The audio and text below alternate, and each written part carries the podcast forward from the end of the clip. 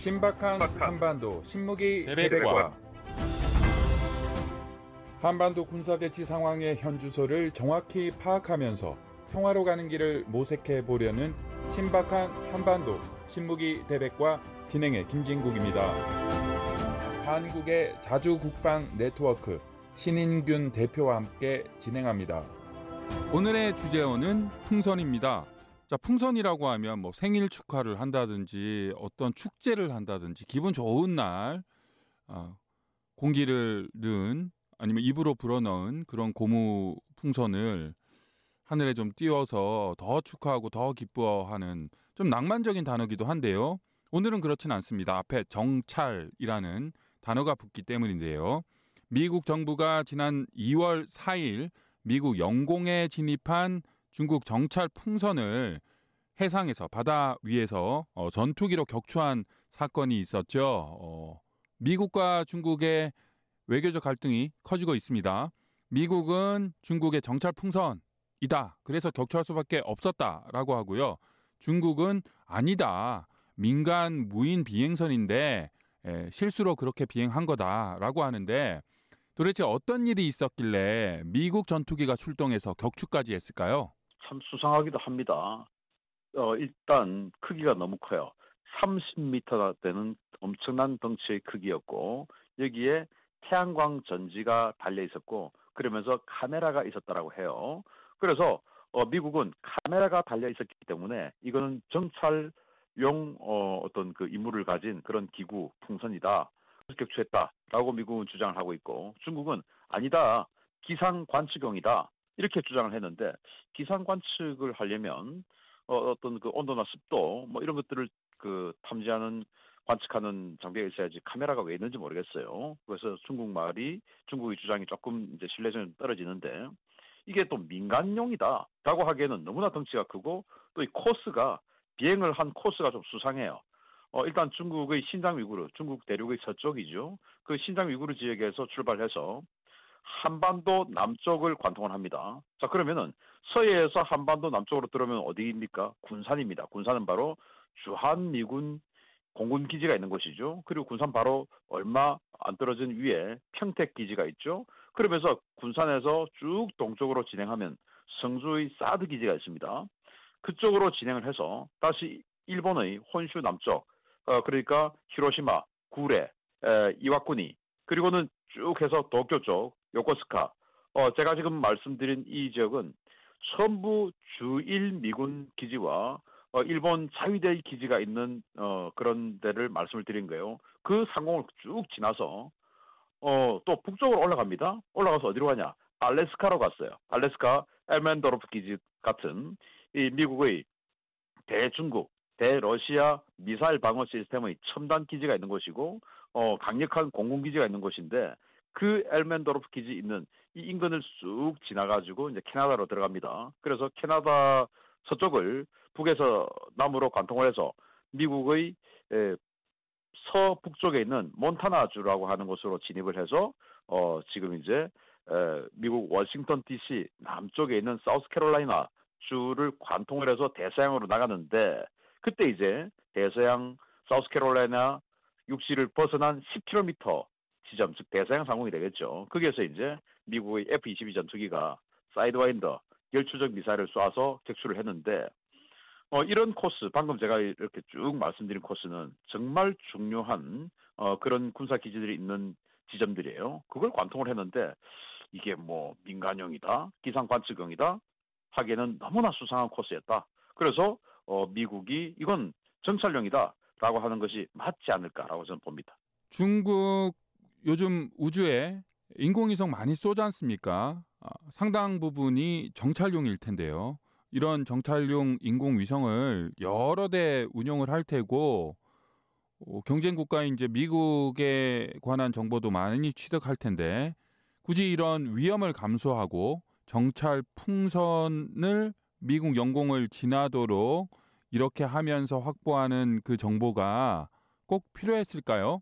네, 저는 어, 아주 어, 자세한 사진, 정확한 사진, 해상도 높은 사진을 찍기 위해서 이런 어, 도발을 했다라고 생각하는데요. 어, 일단 위성은 궤도가 정해져 있습니다. 정해진 궤도로만 그냥 어, 지구를 도는 거예요. 그래서 어, A라는 위성은 예를 들어서 한반도 상공, 남북을 관통해서 뭐 이런 식으로 계속 지구를 350에서 한 500km 상공으로 돌면서 사진 촬영을 하고 뭐 이제 이렇게 합니다. 또 일본 상공을 지나는 또 어, 위성이 따로 있겠죠. 알래스카 상공을 지나는 위성이 따로 있겠죠. 이런 식으로 정해진 상공만 지나기 때문에 에, 또 그거 어, 그 위성이 지구를 한 바퀴 도는 데는 몇 시간이 걸립니다. 그래서 미국 같은 경우는 어, 뭐 우리도 그렇지만 적선 국가의 위성이 이 회전해서 돌아오는 시간을 다 알아요. 그래서 그때는 어, 뭔가 정보가 누출될 수 있는 행위를 스탑하고 숨겨버리면 됩니다.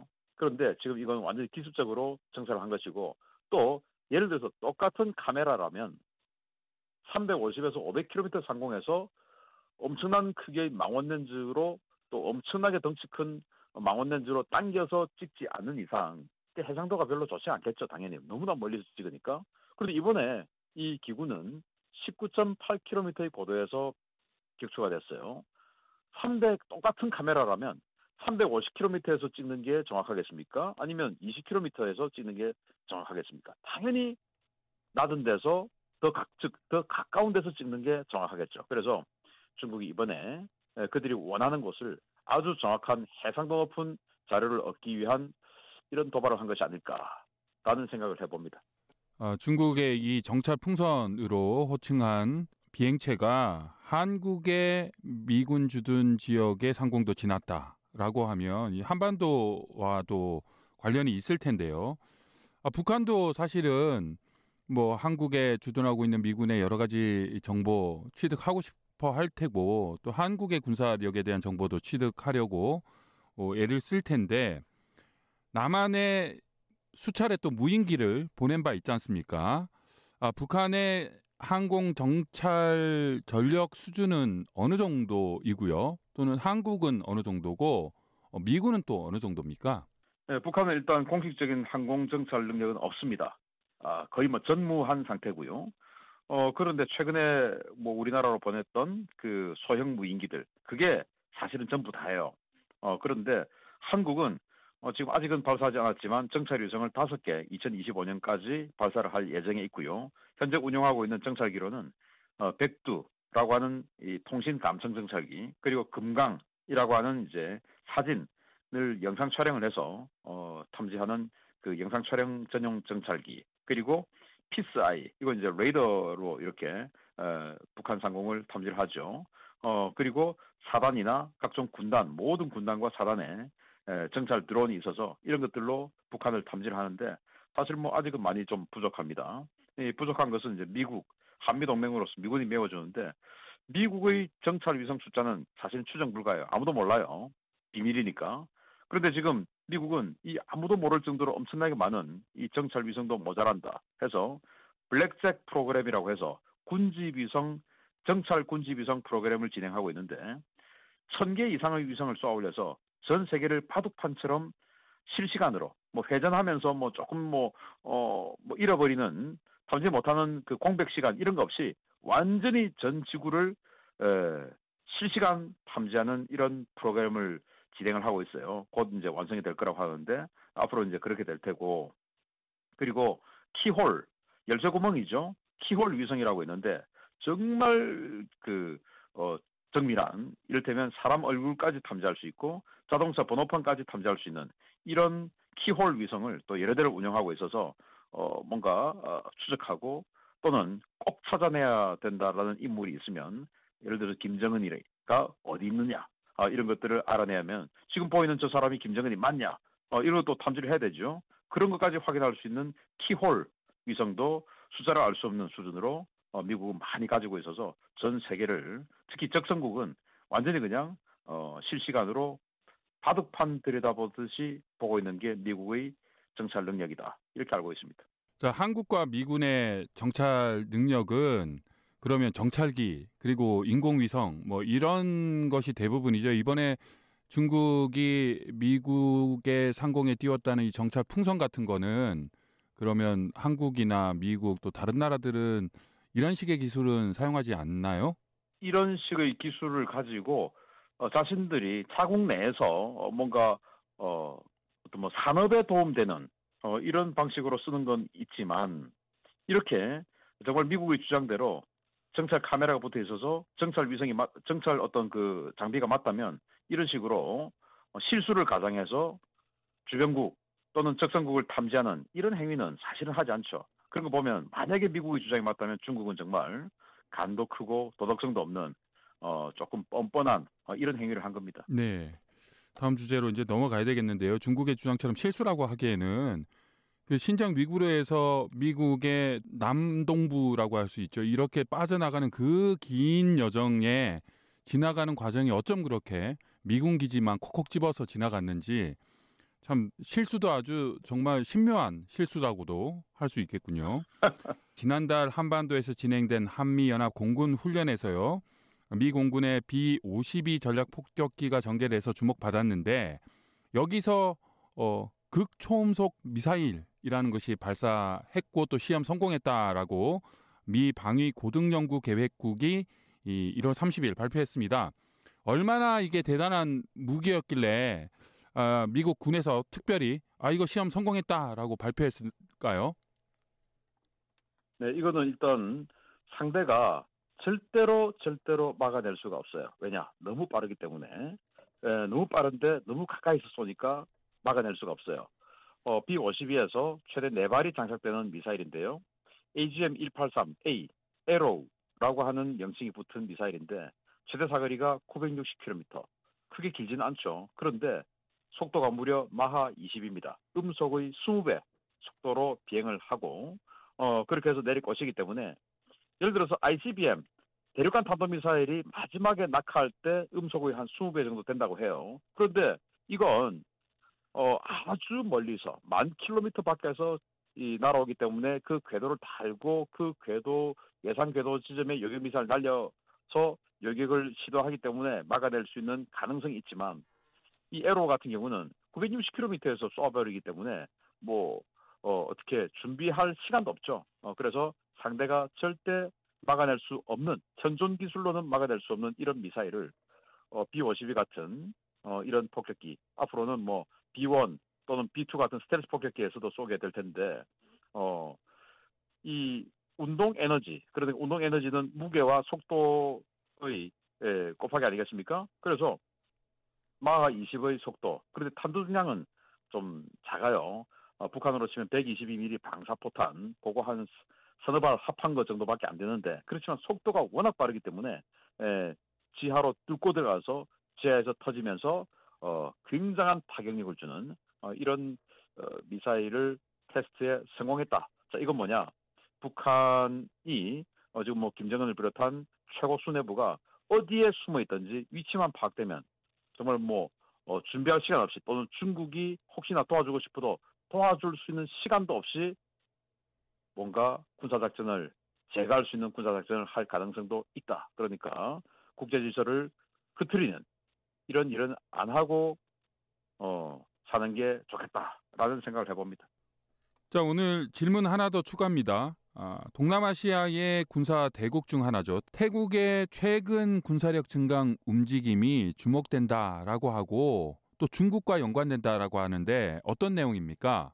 어, 태국에 요즘 뭐 김 기자님도 잘 아시다시피 뭐 좀 친중 정부가 들어와 있지 않습니까? 그래서 어, 그런 여러 가지 이 친중 어, 특히 무기 체계 분야에서 중국 제 무기를 많이 도입을 하고 있는데 그동안 전혀 알려지지 않았던 의외의 무기가 어, 지난주에 공개됐어요. 바로 중국제 지대공 미사일 시스템인 FK3라고 하는 지대공 미사일 시스템인데 이게 이제 중국이 에, 국산으로 만든 HQ-22라고 하는 최대 사거리 170km나 날아가는 중거리 에, 지대공 미사일 시스템의 수출형이에요. 그래서 성능을 조금 떨어뜨려 가지고 한 100km 정도 날아갈 수 있게끔 만들었는데 이걸 태국이 도입을 한 겁니다. 자, 그런데 문제는 뭐냐면은 이 상황에서 이걸 세계적으로 공개하지 않은 상태에서 중국제 지대공 미사일 사놓고 미국에게 F-35 스텔스 전투기를 사고 싶다라고 구매 요청을 한 거예요. 그래서 지금 미국이 이걸 검토 중에 있는데 이게 뭐가 문제냐? 지금 나토 국가 중에서 터키, 지금 튀르키예라고 부르는데 이 튀르키예가 미국하고 관계가 굉장히 어색하지 않습니까? 어 이게 왜 그런가 하면은 이 미국이 F-35 전투기를 그 개발을 할때 튀르키예, 터키도 공동 개발자로 어 개발비를 좀 댔어요. 그러면서 어 튀르키예도 F-35A, F-35B 이런 것들을 사서 항공모함에도 탑재하고 뭐 이제 이렇게 하기로 했는데 문제는 그렇게 F-35를 도입하기 직전에 러시아로부터 S-400이라고 하는 최신형 지대공 미사일을 산 겁니다. 그때 이제 트럼프 정부가 어, 튀르키예, 터키를 제재를 하기 시작한 겁니다. 왜냐? 러시아는 미국의 적입니다. 그런데 그 미국의 적의 지대공 미사일 시스템을 사면 거기에 레이더가 있죠. 그 레이더로 미국에서 만든 F-35를 비춰보면 F-35가 어떤 스타일로 또 몇 킬로미터 거리에서 어, 탐지가 된다 하는 것을 고스란히 러시아로 그 정보가 들어갈 수 있죠. 그럼 이제 미국 입장에서는 이 F-35를 동맹국 전체에게 다 판매를 할 예정이지 않습니까? 미국의 정보뿐만 아니라 동맹국이 우리 한국도 마찬가지고 일본도 마찬가지고 뭐 노르웨이, 에, 뭐 독일 뭐 이런 모든 동맹국들이 F-35를 사게 될 텐데 그 동맹국들의 어떤 힘이 완전히 떨어져 버리는 것이죠. 어, 왜? 러시아에게 그 정보가 들어갈 가능성이 높으니까. 그래서 이제 튀르키예와 나토 또 미국이 관계가 급냉을 했는데 이런 어, 상황을 지금 완전히 친중 행보를 보이고 있는 에, 태국이 중국제 지대공 미사를 사놓고 그리고는 그 상태에서 그걸 숨기고 미국에게 우리 F-35 사고 싶다라고 한 것이 이거 혹시 중국이 뭔가 설계를 한 것이 아니냐라는 그런 흑막 어떤 의심을 좀 받고 있고요. 그런 중국이 지금 미국을 이기기 위해서 완전히 군사력 증강에 폭주를 하고 있는데 093 상급이라고 하는 공격 원자력 잠수함 두 척을 추가로 진수했어요. 어, 원래는 여섯 척이 있었는데 여섯 척에서 끝내려고 했는데 그걸 두 척을 더 만들어서 총 여덟 척이 되었고 또 이 상급 외에도 수급, 수나라 할 때 수급 과거에 우리 을지문덕 장군에게 대표했던 그 수나라죠. 그 수급 어, 원자력 잠수함 두 척도 건조 중이라서 앞으로 어, 중국이 공격 원잠, 공격 핵 잠수함을 다량 보유하게 될 것이다라는 이 우려. 그럼으로써 이 동중국해와 남중국해에서 미국의 핵 잠수함들을 어, 뭔가 견제하는 이런 임무를 맡게 될 것 같다라는 우려스러운 이야기인데 어, 제가 참고로 이 중국이 잠수함을 이렇게 무슨 클래스, 무슨 급 이렇게 부를 때 상급, 방금도 수급 뭐 이렇게 말씀드렸는데 이게 이제 하나의 규칙이 있어요. 상급은 뭐냐면은 어, 중국의 최초의 왕조가 하나라, 그 다음에 상나라, 주나라 뭐 이런 거 다 아시죠? 그래서 고대 국가 아, 하, 상, 주, 한, 에, 수, 당, 이 당나라까지 이 고대 국가의 나라 이름은 전부 핵잠수함입니다. 핵추진 잠수함. 그리고 이제 에, 당나라 이후에 에, 그 원, 송, 그리고 또 명, 청 이런 그 중세, 근대 이런 국가들의 나라 이름은 어, 전부 디젤 추진 잠수함으로 어, 이렇게 만들었어요. 어, 그래서 혹시나 어, 고대 국가 이름으로 만든 뭐 단급이다 또는 진급이다 이런 게 나오면 아 이거는 고대 국가 이름이니까 이거는 원자력 핵 잠수함이구나 또는 뭐 명급이다 민급이라고 하는데 또 위안급 원나라죠 원 어, 그래서 아, 이 중세 국가가 나오면 아, 이거는 디젤 잠수함이구나. 이렇게 판단하시면 됩니다. 참고로 말씀드렸습니다. 자주국방 네트워크 신인균 대표와 이야기 나눠봤습니다. 신 대표님 감사합니다. 감사합니다. 신박한 한반도 신무기 대백과 지금까지 진행의 김진국이었습니다. 청취해 주셔서 고맙습니다.